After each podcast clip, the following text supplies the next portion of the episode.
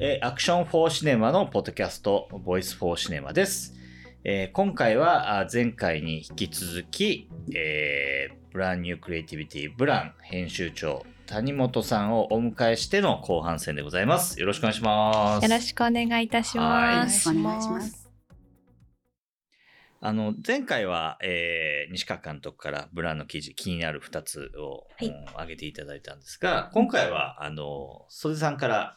2つほどピックアップしていただければなと思います。いや、私は、あの、さっき、あ、さっきじゃない、あの、せえっ、と、前回の前半のところで、西川さんも挙げられてた大化の話、うん。あの、非常に今気になるところだったので、あの、もうそれを挙げようと思ってたんですけど、ごめんなうん、さい。でもね、やっぱりアクション・フォー・シネマは、あのね、あの、日本版 CNC 設立をこう求める会ですから、当然、あの、ね、注目するところだと思いますし、なんかあともう一つ私が気になったのは、あのえっと、東京国際映画祭で行われたこう女性映画ジャーナリストの集いっていうのをこう取材したレポートの記事なんですけど、あのーまあなんかこういうこう女性の、まあ、監督を集めてとか、まあ、女性の映画人を集めてみたいなこととか、まあねジャーナリストの会っていうのはなんか割とこう催されることは催されるんですけども、なんか私がすごく感じるのはなんかなんていうんですかねあまり表に出ない人の話っていうのをなんかもっと聞くべきなんじゃないかなと思うんですよね。なんか映画監督とか、うん。えっと、俳優とか割とこうスポットが当たりやすい人たちだけの声を拾って、うん。えーまあ、女性たちのあの話なんですっていうことで、なんか単発で終わっちゃう感じがするんですけど、うん。なんかこういう記事をあの定期的になんかもっと取り上げてもらえるこうメディアがあるとすごくいいなと思うんですよね。なんか現場で働いてるスタッフの話ってもっと生々しくてすごく重要な話っていっぱい出てくるんですよ。私たちも、あの今アクション・フォー・シネマの中でそういう女性のスタッフたちの声をあのいろいろ話を聞くっていうことも少しやってはいるんですけども、うん本当に多分監督とかの目線からじゃ全然見えなかったことっていうのがすごく出てくるんです。ただやっぱりまあ何かのイベントとか、まあ、ある意味こう集客みたいなことを考えた時になかなかそういう声ってピックアップされないのであの何て言うんですかね。すごくちょっと踏み込んだ言い方をするとあのスポットを当てないと何も変わらないと思うんですよそういうところに。結局、えー、と表に出やすい人たちの声を集めてこれからの課題ですねで終わりっていうことがすごく多いので、もっともっとあのいろんな声を集めてじゃあどうしていくかとかあのそれってもう継続していかないとなんか何の意味もないなって個人的には思うんですよ。だからそういうねメディアとかでうん何かあのとまあスタッフだったりうん。普段あまり表に出ない人たちのあの、うん。話を聞くとかっていうことをあのもっともっとやってほしいしなんとなく私も映画業界で女性たちのこう連帯をこう求めるこう機運みたいなのがすごく高まってるなって感じるんですよね。なんかそれが、まあ、行く年来る年っていうかあの今回のテーマとつながるんですけども、来年はなんかもっとそれが形になるといいなという希望を込めてこの記事を選びました。あ、ありがとうございます。と、そうですね。あの、あの、イベント、東京国際映画祭のイベント絶対行きたいなと思っていて、うんというのも、まあ、ジャーナリストの方が登壇されてたので、まあ、自分自身はジャーナリストというとちょっと違うなとも思いつつ、まあ、あの自分のこう、なんだろう、キャリア像を描いていくのに、こう、近い人たちの集まりだなっていうふうに思っていたので、まあ、なんか映画、映像系のメディアをやる上で、こう自分の将来がどうなっていくのかっていうところも踏まえて、あの、お話聞きたいなと思って、あの、伺ったイベントでした。で、あの、あのイベントに行って感じたことなんですけど、なんかあの、女性の映画人に限らず、こう、なんかめちゃくちゃ頑張れる人っていうか、しか、まあ、認められん、なんか女性だから、人、男性のなんか数倍働かないといけないんだ、みたいなうん。話が、まあ、あの、私の解釈があれかもしれないですけど、うん。あった時に、なんか私はなんか普通に頑張って、普通に、こう、し子育てとか、まあ、出産とか子育てとか、まあそういう、いううん、ライフスタイルというか、うん。ライフプランも歩みながら、こう、普通にキャリアを積んで生活していきたいって思う中で、なんか女性だからってなると、なんかめちゃくちゃ頑張らなければいけないっていう気がして、なんかその基準が、求められる基準が女性だからっていうところで、なんかすごい上がっちゃうのが、なんかしんどいなって思った時に、なんかふ、うん、すいません、言葉があれで。なんか、程よく頑張って、女性としてこの業界だったり、まあメディアとして、こう仕事をしていきたいなって自分は 思うので、なんか、あの、すごい、ああいうイベントに行くと刺激も受けつつ、なんか、あ、こんなに頑張らないといけないんだってなんか 思っちゃう。なるほど。まあ僕は男なんで男ですごい得したって思わないんだけど、まあ逆にやっぱりなんか本当に女性ならではというか、まあ、それさんもよくおっしゃいますけど、その子供ができたら、うん。もうあまり話お仕事の話は来なくなるとか、如如実に。で男の場合は男も育児するかもしれないけど、まあ、お奥さんにそあのお任せしてってパターンだと、そんなにこう、ライフスタイルの変化でも影響を受けないけど、女性の場合、もろそれがこうへ変化を受けるっていう話で、で、あの、昨日もちょっとあるスタッフ、女性スタッフさんとの話の勉強会で、まあ、日本ってもう今人手不足、映画に限らず、人材がいない。タクシーの運転手80歳まで OK にしようって、もうすごいなっていう状況の中で、うんじゃあその、ちゃんとした技術、腕を持っているのに、その子供がいるということで家庭にいるっていう人をどう、あの、復帰してもらうかが、やっぱり映画を普通に作っていくために欠かせなくなってきてるんですよ。要するに、うんだ男女平等だからとか、建前じゃなくて本当に、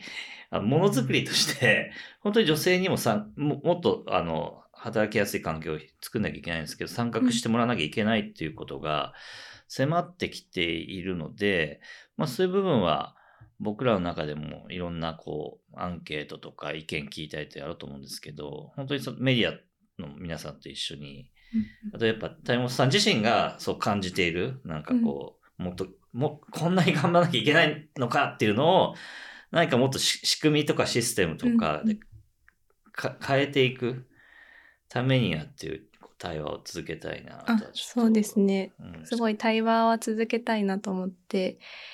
います。はい。そうですよね。ちょっとうん話していかないとどうしても分かんない部分がありますし、で、昨日もその、お子さんがいらっしゃる男性のスタッフもやっぱり、ねうん悩みがあって、やっぱ聞いてみるとやっぱり本当にいろんな障障害というかボトルネックがああるんですけど、うんセーフティーネットがないですからね今本当に、そうなんですよね。フリーランスでみんな働いてるのでなんかいろんなことのしわ寄せを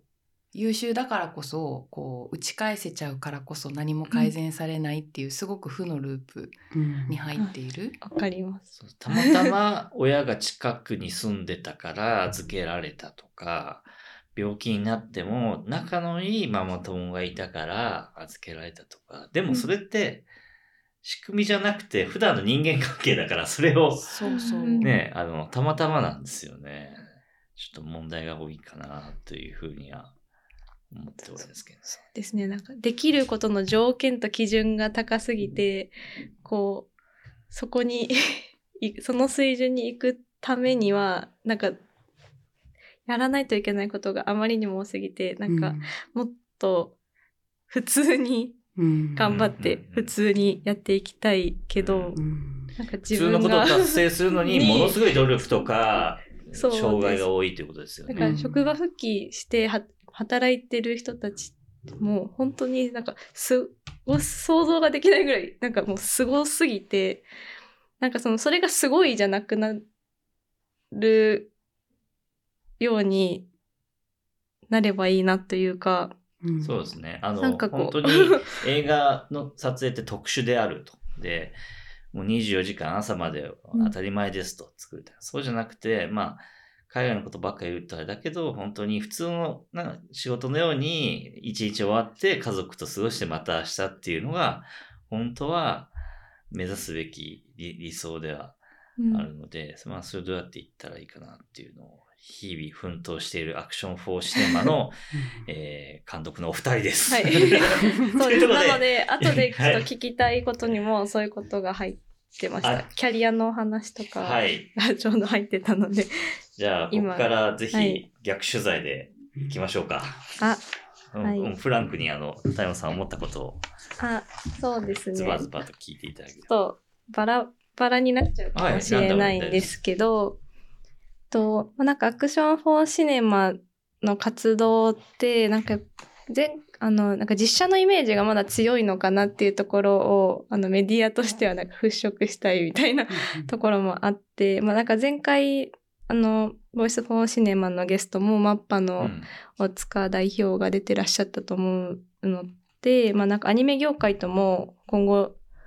との連携もなんか深まっていくのかなっていうふうに思っているんですけれど、こうなんかまだ一般の人にはなんか実写のことばかりみたいな風に思われてる側面もちょっとあるのかなと思って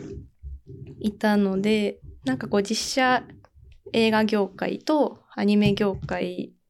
のこうつながりとか連携っていうのは今後深めていく可能性はあるのかなっていうところがちょっと一つ気になった点。まあ、それもあって片渕さんに、うんあの A4C に入っていただいたっていうのも大きいですよね。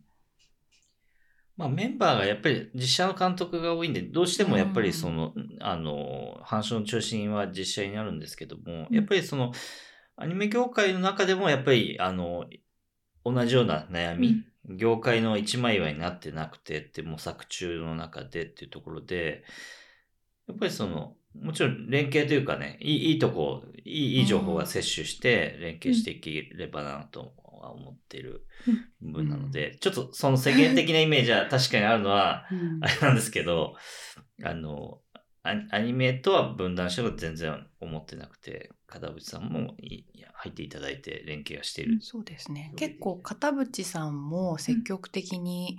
あのアニメーションをやってる監督としてのあの、映画教育とかあのえ I4C の中でもちょっといろいろ分科会でいろんなことを勉強してるんですけども私も同じ、えっと、映画教育の分科会でうん。いろんな意見とかいろんなアイデアを伺ったりとかもしているので、うん。あのーまあなかなか A4C でやっている活動が全て表に出てるっていうことではないので、仕方はないんですけども、あのー本当にアニメーション業界の方がやっぱちょっと先に進んでるなって感じることがすごく多いので、あの恩恵はものすごく受けていますよね。あのうん会としては。ただそれをどうやって、えー、と私たちの活動として生かしていけるかっていうことなのかなっていう気はします。うんあの実写の現場の人間って本当にアニメの作り方って全く知らないんだなっていうことを片渕さんの話を聞きながら勉強してるんですよね。であのアニメ業界自体の問題っていうのは実写の業界よりもっと前からあったともあの片渕さんなんかはおっしゃることもあってなのでその問題んへの解決策っていうのもいろんな人があのもしもしかしたら実写より先んじて考えられていた。でもううまく回り始めている部分もあってそういう意味でも本当に学習することが多いなと思いますね。なので、まあもしかしたら今後アニメ業界で片渕さん以外にもあのメンバーに加わっていただかないとなかなか私たちも、うん、厚みが出ないのでまたそういう機会もあるかもしれません。そうですね。あの、うん。大塚さんのご紹介も片渕さんでしたあし片渕さん通じて、あ、こんな風になってるんだっていうところで、あの、全然分け隔てはないんですけど、まず自分らの周りの整備をしつつ、どう連連携していければっていうことで対話していければなと思ってますけど。なんかこうアニメも実写もどんどん作品自体もなんかシームレスになっていくのかなって思っていつつなんか今やっぱりまだアニメ業界の問題実写業界の問題っていうのがそれぞれ個々で語られている感じがしたのでちょっと気になったうん一つあのこれからのところで気になったところでした。はい。はい。で、あと聞きたいことが、とメディアとこう映画の制作現場とか、まあ、あの、そうですね、映像コンテンツとの関係性みたいなところをちょっとお話ししたいなっていうふうに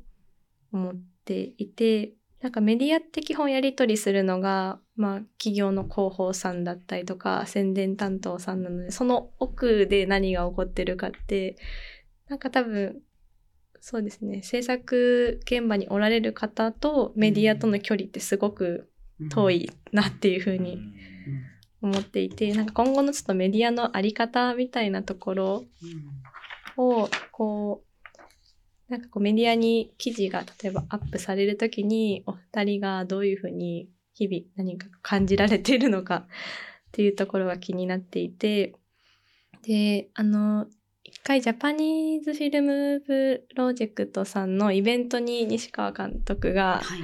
あの登壇されてる時うんに、うん。なんかこう映画祭の記事とかでも、こう本当に世の中の人に知ってほしい情報だけじゃなくではなくて、なんか全然関係ない、そこで何を食べたかとかっていう 情報が、あそうですね。載ってるんですっていうのを聞いた時に、あ、なんかすごいメディアとしての責任みたいなものをうん。こう感じていて、まあこうなんかメディアと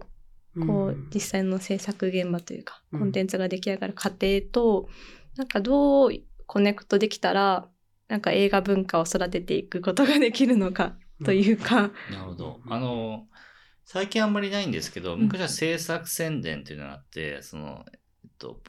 映画の宣伝がスタートする前に、撮影中のなんか俳優さんのインタビューを取ったりして、それをスポーツ紙に渡して、えー来年春公開みたいなことを、えーやってたはいたんです。そういうことではないですよね。もう少し作品の根幹に関わるプロセスを、ちょっとこう、把握して出していければ、あの、宣伝用のインタビューとかでではなく、もっとほ、こう、制作の根幹をもうちょっと取材できたらみたいな。そうですね、そこもありますし、なんかでも、た、とはいえ、なんかやっぱり読まれる記事っていうのをメディアは選んでる、その見出しだったりとか内容もですけど、ピックアップしてるっていうところを考えると、こう読み手の一般の人が何を求めてるかっていうのと、伝えたいことがあんまり、この映画業界ってなんかマッチしてないのかなって思ったりもして、なんかお二人が作品の宣伝とかをこうメディア露出が見たときになんか違和感を感じたりとかそういうこご経験とかってあるのかなっていうか。違和感はすごいありますどうなのみたいな時とかですか？そうですね。まあでもあれですよね。舞台挨拶とかでうん。本当になんかこあの変な感じで言葉尻を見出しとして使われて、うん。あのまあなんですかね。ちょっとこうすごい下ネタ言ってるみたいな雰囲気にあなーった時があってなんかスポーツ誌かなんかだったと思うんですけど、うん。えーこんな取り上げられ方するの？みたいなうん。のがあるから、本当にそれがないように当たり障りのよないことしか言えなくなるっていうか、ううん。んそうつまんなくなるんですよね話が。そうそうそう。そう切り取られることを恐れて、うん。うんうんかもうその作戦的にここを見出しにしてもらえるっていうことまで考える俳優もいますけどね。ううん。ん。あの本当に反省なんですけども昔その、えっと、取り上げてもらうために映画とは関係ないあの今サッカーあの準決勝まで行ってますけど何か一言みたいな、ええ。うん。なんかそそういうなんていうんですかね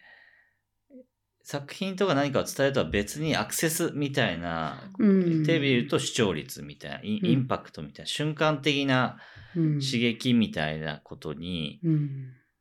慣れすぎちゃって、でもそれ本当でも必要なのかなとか、面白いのかな？読んでる人もどう思ってるんだろうっていうのは、本当実際思いますうね。んだからその記事がバズるってこととじゃあその宣伝している作品に足を運んでもらうことってなんか直結しない気もする別ですし、ね。うんなんか何のためにやってんだろうって気持ちにはよくなりますよね。うんそうですね。さっきのなんかシンポジウムで私が言ったっていう話は確か今年のカンヌのかから帰ってきて是枝さんが記者会見で多分坂本雄二さんが火器に当たられてホテルから出てこれなかったっていう話をしていたのがすごい取り上げられててそれ以外にも坂本さんとあの是枝さんはあの今年のカンヌでどういうふうに思ったかとかどういう状況だったかっていうことも含めてたくさん話したのに、一切その辺はスルーされているということをなんか言われてたのを話したんじゃないかなという記憶がありますけどね。でもうん。長々とその映画業界の問題であるとか日本がどれぐらい立ち遅れてるかっていうすごくこう苦い話を記事にしたってそれはあんたたちの業界の問題であってさって一般の読者は思っちゃうっていうふうに記記者メディアは判断するのかなと思っちゃって、ちょっとやっぱりこう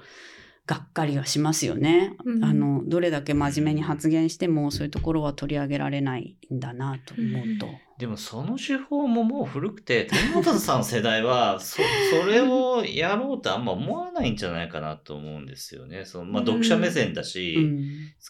あのはは発信する側が、うんもうそれスポーツ紙の見出し、12文字で刺激的なタイトルを宣伝マンの前の考えろとか言われた時期ありましたけど、今、多分そういう部分あるかもしれないけど、もうバレてるっていうか、もう釣りでもう中身ないんだな、みたいな、なんかええ。そういう。うんええ。で見出しで牡蠣で当たったんだなっていうだけで終わっちゃうから、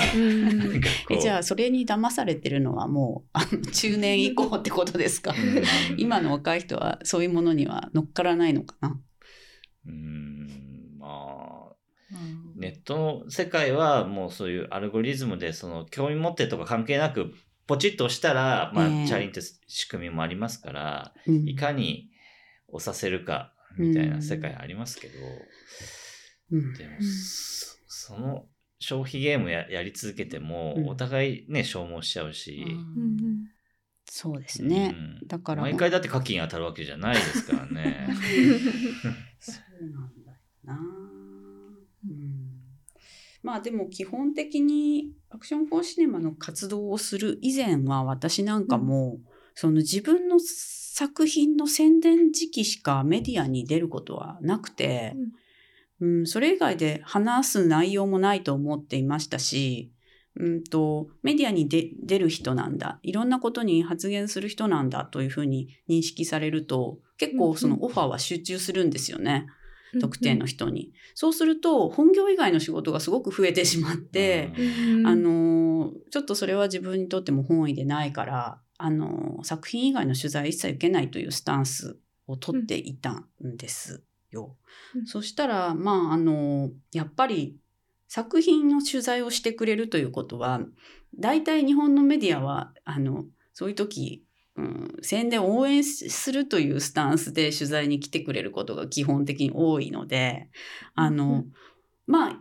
あの、良くも悪くもいいことしか書い書か書いてくれない。うん批評になってないというかか質問もそうですよね。そうですね。褒めてくれるうんで、いいことが書かれてる。それはまあ、宣伝にとってありがたいし、私も、うん、嬉しい気持ちで読むけれども、なんかあの、きちんとその、ある、ある意味、正当に、あの作品自体を、あの、批判したり、うんあの、から、口のことをプロが書くっていううんものもあんまりこう、見なくなったなという印象もありました。で昨日中島歩夢さんも言ってましたよね。批評性の問題。それまた別の回に回したいなと思うんですけど、うんそれさん的にはどどう思われますか？うん、そうですね。まあそういうこう映画評論の話になると思うのでまたねそれは別のうん。長い話にはなってしまうと思うんですけど、逆に私はあのしゅ、えー、と自分の映画の宣伝期間とかたくさん取材を受けて感じるのはものすごくあのちゃんと下調べとかえ映画自体を見て取材してくださってるなっていうあのインタビュアーの方とかってやっぱ分かるじゃないですか。うんうん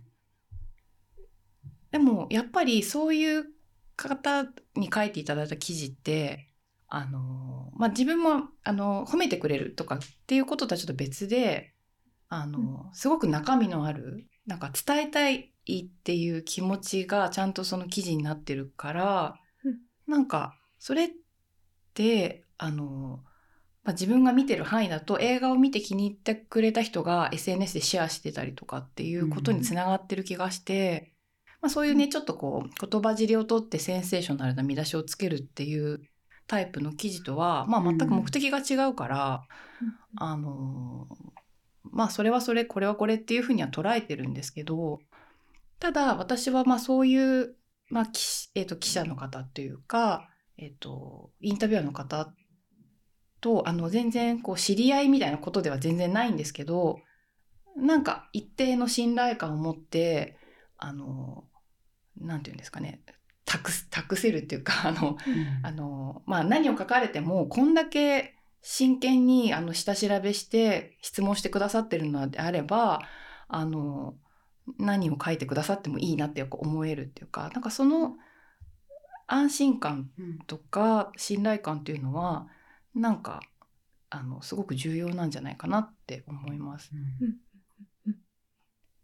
なんかねこのなんかよく NG 媒体ありますかとかって聞かれることあるんですけど そんななんか NG 媒体って何あのがあるほどそんな取材を受けた経験がないので、まあ、特にないんですけどあのやっぱりなんかそういうこうしっかりとした中身を書いてくださるメディアがやっぱり映画ファンにやっぱつ結局は伝わってる気がしますうんね。うんその自分の作品に限らずですけど。NG 媒体ね、不思議な、不思議なっていうか、うんね、でもいいろんなレギュレーションがありますけども。ただなんかあのその私もそうやって自分の作った作品のことしか語らないっていうスタンスを取ってきたんだけど多分メディアの側もす多くの監督がそういうふうに監督も俳優もそういうスタンスを取るからうん作品には触れることができるけどさっきおっしゃったような制作というものにを取材するとか、うんあのどういう状況なのか環境なのかっていうしことを知る機会っていうのはとても限られてるんではないかなと思うんですよね。で作品の宣伝の時は広報部が、まあ、ある意味、うん、コントロールしてくれて、まあ、盾にもなってくれるけれども制作の時っていうのはその仲介してくれるところもないですし確かにそのちょっと遠いなという感じはありますね。だからメディアの方も、うん、できた、大丈夫よね。これがラジオ です。で、できた作品のことが書かれてるものは多いけれども、本当に制作環境とか、あの、業界のことに通じていたり、そこに切り込んでくる記者さんとかは、ちょっと、うん、これだけいろんな問題があるのに、うん、大手とかでも割と少ない気がします。うんうん。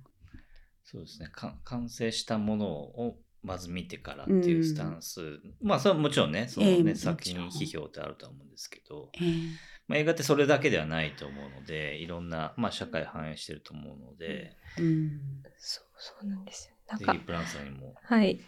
なんかこう、制作現場で、まあその、あの、働き方の話になるんですけど、ハラスメントがあったとか、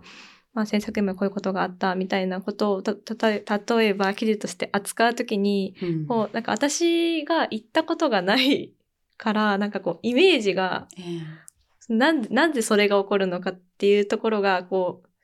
う、なんだろうな、情報だけ見うん。上う上っ面の情報だけ見てもなんか咀嚼できないというか、うん。理解しきれてない部分があるって思っていてなんかそれがなんかすごい失礼なんじゃないかなっていう風に感じる一方で、まあ、ある程度外からの視点としてこう距離感も大事だなっていう風に思うんですけど、こうなんだろうなもっとその働き方も含めこう映画とかコンテンツができる過程みたいなところにもっとなんかリスペクトが あの、うん。持つべきだと思っているしなんかそこを一般の人にもこう分かち合えるとなんかよりこう映画が生まれる過程からこのその映画っていうものとか映像っていうものに対してこう、なんか愛が深まるというかのかなっていうふうに思っているのでなんかそこができるとまあ、そこになんか一般の人がまず興味持ってもらうこうアンテナを向けれるようにするのがメディアだと思いつつこうなん。だろうな今のあり方みたいなのを変えていけるといいのかなっていうふうにちょっと日々思って。そこはぜひ、あの、昨日も繰り返しになりますけど、女性スタッフさんと話をして、これ映画業界だけの話じゃなくて、うん。日本全体の働く人たちに共通することうん。ってあると思ったので、うん。なんか作品の良し悪し以外に、まあうんそういうプロセスも含めて、何かこう、映画に詰まってる情報を、うん。でも僕らだけでは発信は限界があるんで、なんか、そ取り組メディアさんとの取り組みで、そういう切り口もうん必要かなとは、うんもう見出しでね、なんかこう、柿に当たっただけではなくて、ちゃんとこう。いやでも すごくありがたいお話だなと思って聞きましたね。あのいろんな角度から映画というものを、にスポット当ててもらえるのはありがたいですしあのやっぱり監督と俳優が宣伝塔になるのでそこにしか意見が聞かれないんだけれども、実はフィルムメーカーってすごいたくさんの種類の人がいてでみんな本当にもう尊敬に値するプロフェッショナルたちで作ってるんですよ。でそれぞれの話がものすごく面白いし、うん。まあヒットした映画を例えばキャメラマンの話から聞いてみるとものすごくこうファンは喜ぶ話もあると思うんですね。監督と俳優が繰り返し繰り返し100回ぐらい喋った話とは違う新鮮さがうん。あるけれども、まあ、やっぱりその、うん、読まれるっていうことを考えると、まあ、あの表に出るわ我々が同じこと喋っていくんだけれども、うん。あのムランさんやっぱりいろんな映画の映画映像の仕掛け人にもいろいろ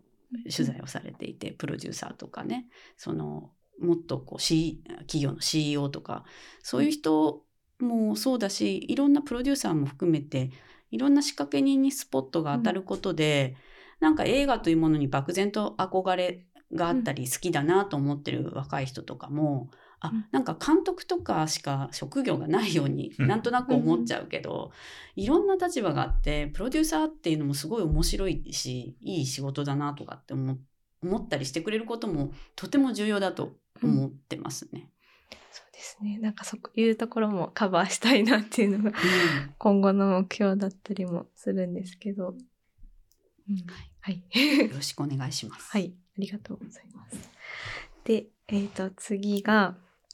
あの、このハラスメント、制作現場のハラスメント防止ハンドブックが、もうできたっていいんですかね？できたでいいと思いますするときはもうでき出来上がりました。言えないとちょっと困る。できたというところで、結構あの、細かく言語化されているなっていう印象を受けまして、まあなんかこう、なんだろうな。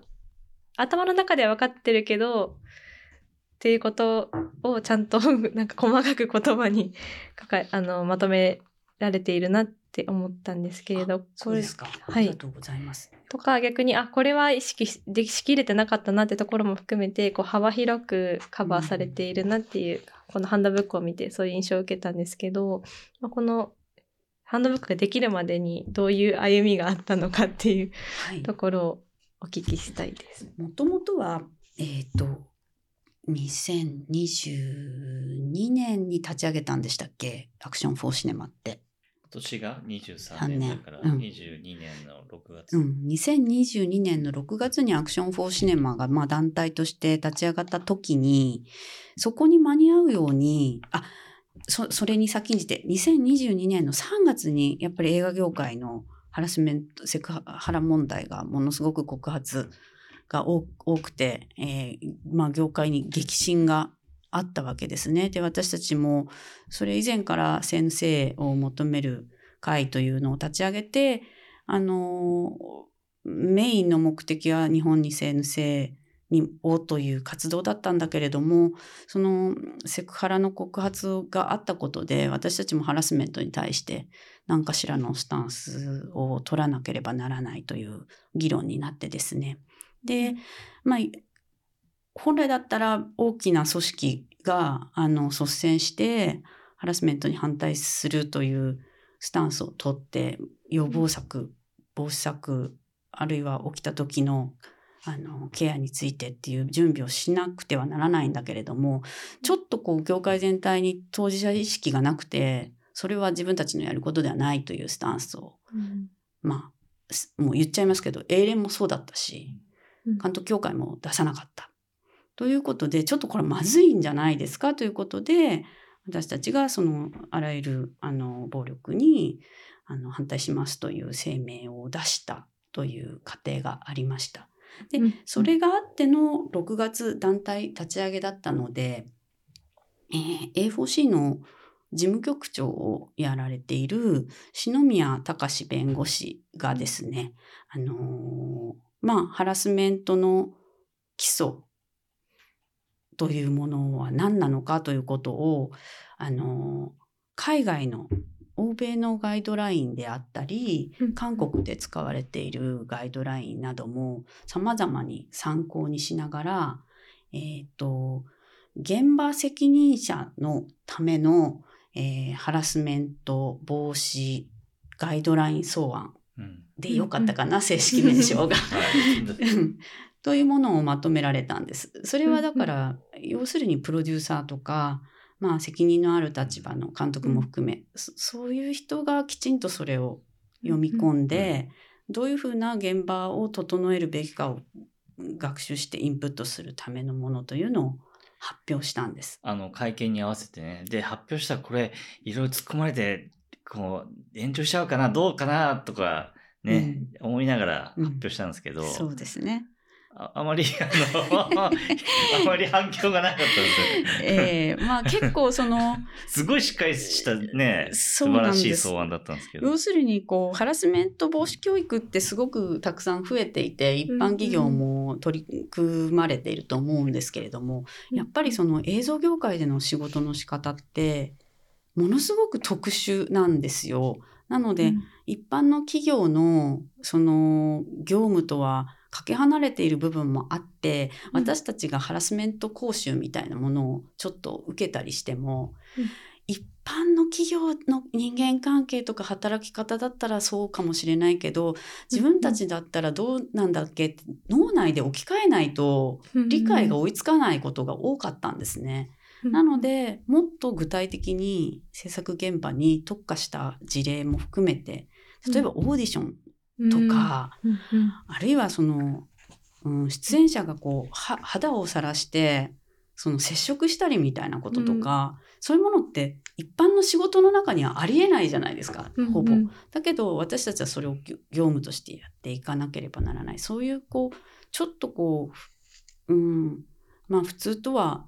異なるう時にどう対応するべきなのかということについて、うんまあ、誰も勉強もしとしてこなかったし言語化することは重要だということでそれはその制作責任者向けのガイドラインの時に一回全員で草案を細かく見てもう文言の一つ一つから全員が編集して作られたんです。うん。たださっき青木さんもおっしゃったようにあの思ったよりも反響がなかったのかな、うん。ただももちろんその取り入れるのは任意ですし私たちはそれを使使いなさいっていうような権限はないのでもしよかったらこれを取り入れてくださいというふうに各団体に持っていったりするしかなかったんですけれども、あのー一方で韓国ではですねやっぱりその女性映画人団体とか性暴力防止委員会みたいなものも、もう監督協会とかコフィックの中とかにすごくできていてでそれと並行して、あのーやっぱり MeToo 運動を受けてですね、もう2017年ぐらいから映画人が立ち上がって、映画監督組合の中で、その、やっぱり性暴力防止要項のようなものがきちんとできて、それを監督組合所属の監督たちは台本に印刷してるということをやられてたんですよ。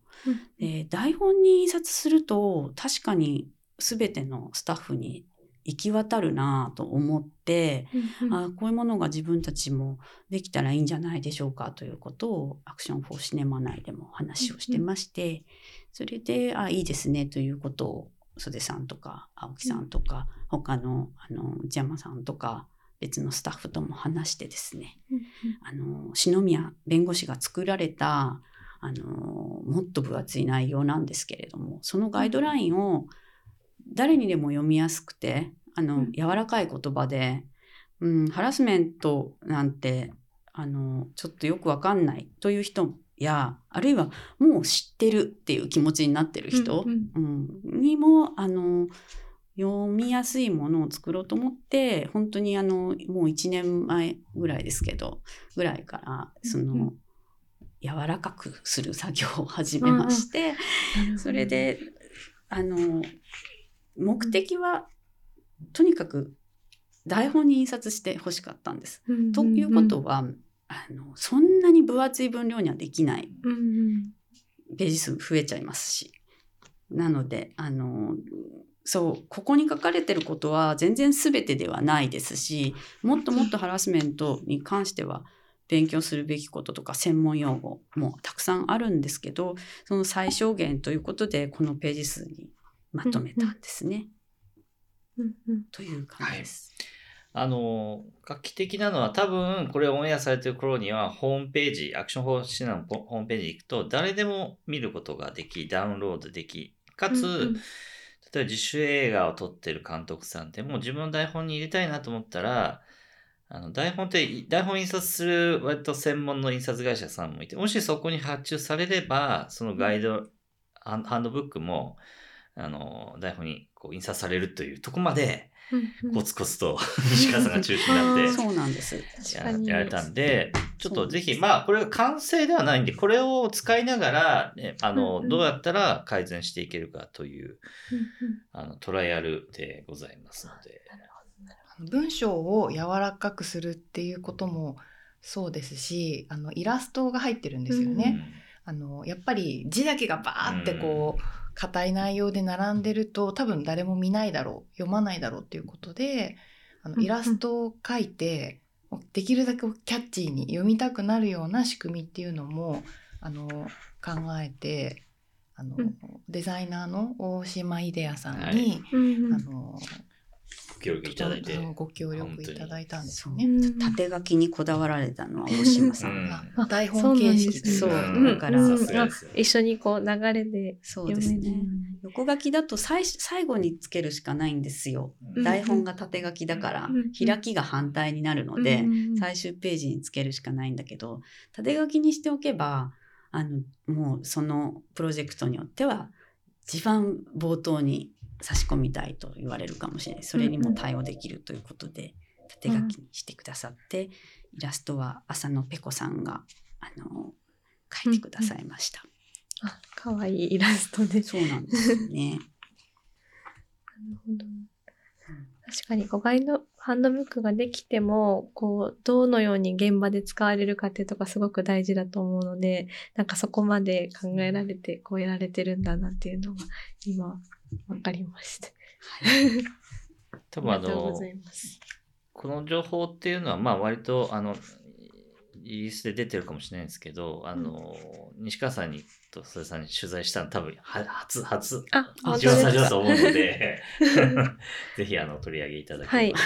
そういえばあのこの間監督協会じゃないや撮影監督協会の浜田さんが、うん。あの最近はみんな台本紙でも持ってないからなっておっしゃったよね。パッドで。えうんみんな iPad にね、データにして、最近のスタッフは持ってるからなーとおっしゃってたんですけど、大丈夫です。データにも何の問題もない何の問題もないです。これは、あの、そうなんです。どうとでも頼る大本印刷の、あの、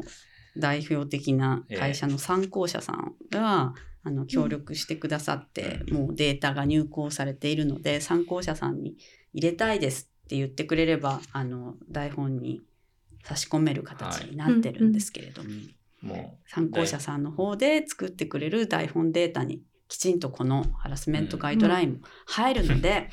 そのデータを iPad に入れたらちゃんとこれも入ってきます。浜田さん聞いてる？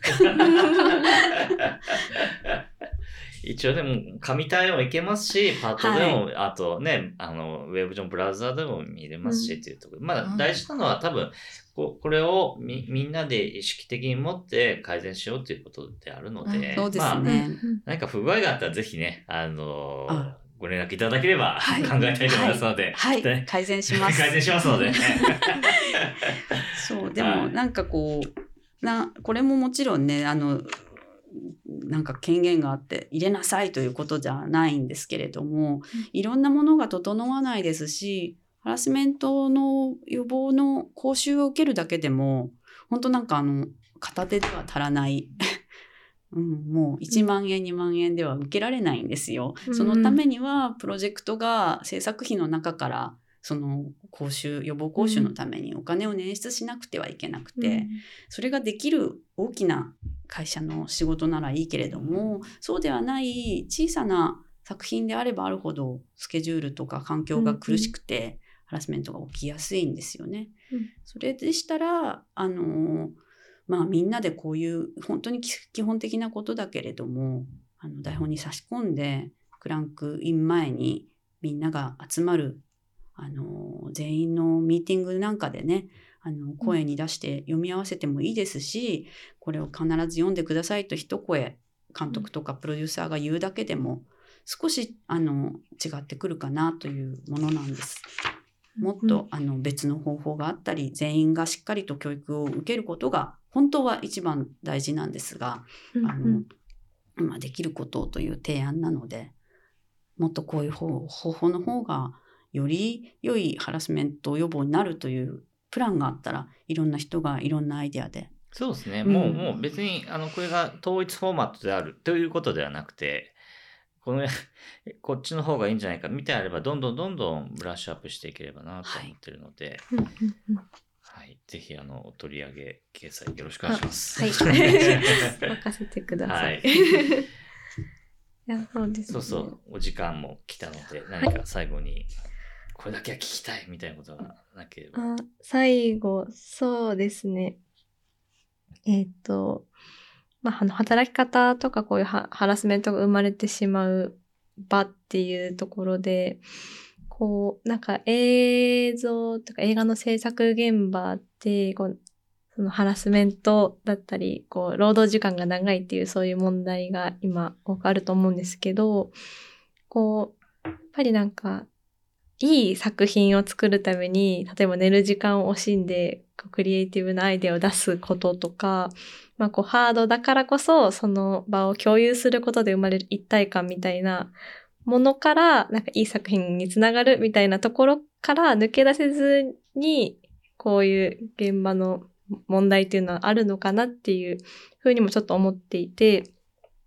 で、こう、いい現場でありながらいい作品を作るっていうことが、なんか両立するために、お二人がこう、なんか現場で意識されていたこととかがあれば、なんかお伺いしたいなと 思って、で、たまあなんか、例えば、なんか夜が遅くなったとしても、こうなんかオンオフの切り替えは、うん。や、ちゃんとやるようにするとか、なんかこう、細かいところで何か、あのケアされたこととか、心がけていたことっていうのがあるのかなとちょっと思いまして。でも現場が過酷だからこそうまくいくと思ってる人はそんなにいない気はしていて、うん。みんな過酷になっちゃってるから我慢してるだけだと思うんですよ。なるほど。あの、うんなんでその方が集中できるとか一体感が生まれるからまあすあえてあえてそうししてるみたいな感じではきっとないと思うんですよね。みんな過酷じゃない方がよりいいものはできるっていうのは多分共通認識なのかなっていう気はしてます。ただあの予算の問題だとか構造的な問題からあの今のその状況がなんか抜けられないんじゃないかなっていう気はしますね。うん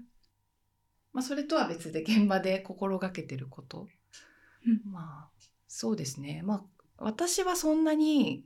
ひ日々スケというあの交番からこう大きく時間をこうオーバーししたりはしないタイプなんですけど割と守ってと取るとは思うので、まあ、できるだけ早く終わらせるみたいなことはそんなに日々考えないんですけどあのまあ機嫌よくいるって感じですかね。うんまあ、でも私そんなにピリピリしたり焦ったりとかあんましないっていうかタイプではあるんですけどなんかあのまあもともとそうっていうのもあるし心がけとしてもあのなんかすごくうまくいかない状況例えば車止めが全然できなくて全然取れないとか まあ天候待ちでこれ取っときたいのになかなかうまくいかないみたいな時もまあ全然イライラしない取り乱さない。取り乱さないし時間なくても私あんまり焦んないというか 焦って他に焦ってくれる人がいっぱいいるからうん私はその回路は切っなて。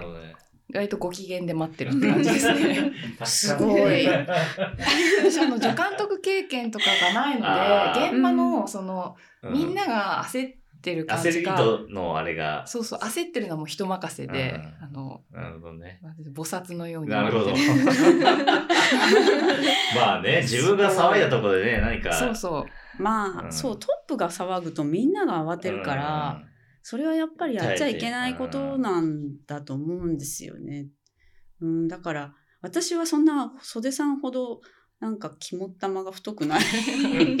でものすごいビクビクしてて眠れないです毎毎晩本当に。うん、だからああの慌ててるしやっぱりこ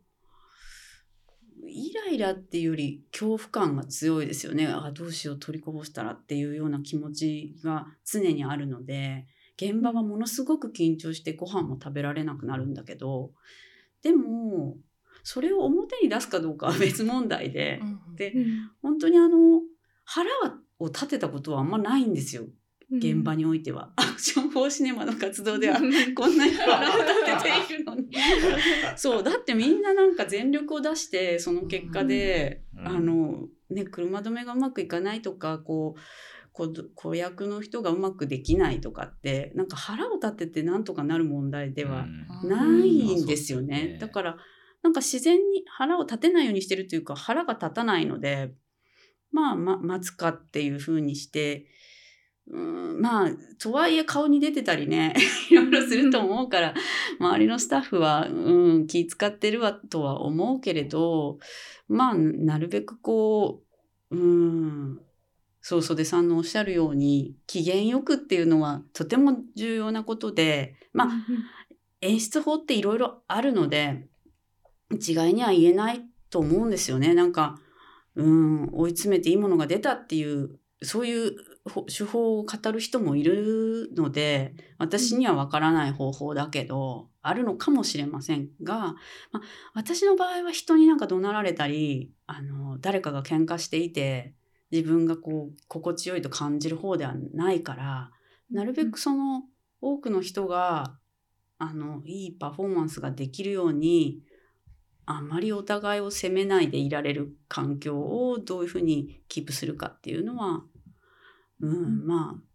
空そういう空気感みたいなものはねなるべく保とうと思いますけど。ただまあ監督も、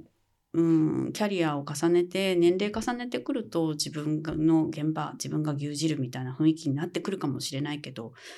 うん、なんかデビューしたての監督とかっていうのは、まあ、か形的にはトップだけれども実質すごくこう怯えて、ううんん、ベテランのスタッフとかにも物申せないような状況で演出してる場合もありますしね、うん、なんか一概に監督だけの責任ではないと思うんですが、まあでも昔に比べればみんなこう本当にうんゆったり雑談もしながら柔らかな雰囲気で現場を作ってるところも増えたような気もしますね。でそれで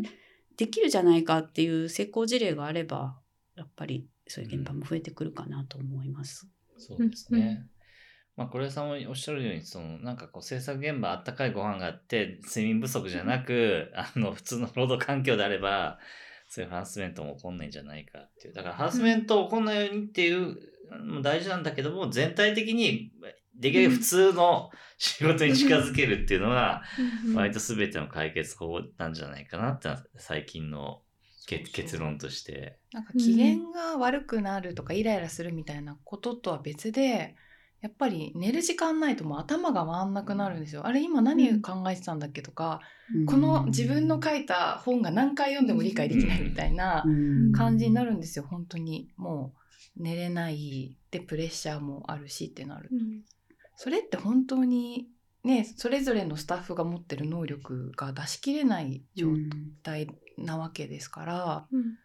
本当にまともに睡眠時間とってあの何でしたっけ、えっと、フランスとかって撮影が日常であるみたいなことってよく言われるじゃないですか、日本ってもう撮影はお祭りっていうか非日常の事件ですよね。奇怪な祭りみたいな感じそれなり出まくりですもんね本当に。異常なんですよ精神状態も。あのうん。機嫌悪くなったりはしないけど、うん。なんか常にもう自分の中でテンションが高くて、本当眠寝つけないみたいな感じがすごくあったりとか。まあ、いうん。正常ではないんですよね。それがまあ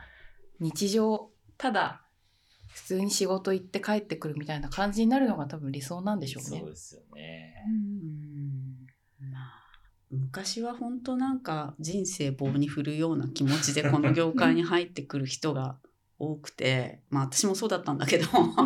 もうそういう人たちだけでなんかまあ生き残ってやってるでもなんか多分人口が多かったんでしょうね。なんかこうふるいに落とされていってもなんか入ってくる人間もいるし、うん。なんとかそれで回せていたんだと思うんですけど、若い人も減っていきやっぱりいろんな職業選択が増えていく中でやっぱり孤立していってるんですよ。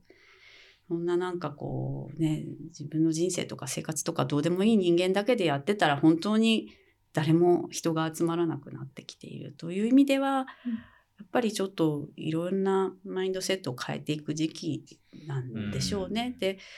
うん、普通の生活が送れるようになればもっとこう人材の裾野が広がって、うん、なんかこう普通普通の人間がどういう感覚でものを見るかっていう視点も多く入ってくると思うので、うん。あのうん、まあ古い世界でやってきた人たちというのは変化というのはやっぱり怖いですけども、まあ、そこはこう柔軟に上の世代ともねこうは対話をしながら少しずつ変えられるといいかなとも思いますね。うんうんありがとうありがとうございました。ございます。ありがとうございます。ございましあた。の、この辺はね、今後ともウォッチしていただいて、はい、ウォッチしながらご紹介しつつ、ははい、うんぜひい、よろしくお願メデいします。ィア運営できればと思います。はい。よろしくお願いします。では本日のゲストは、アブラン編集長の谷本まりなさんでした。ありがとうございました。はいありがとうございました。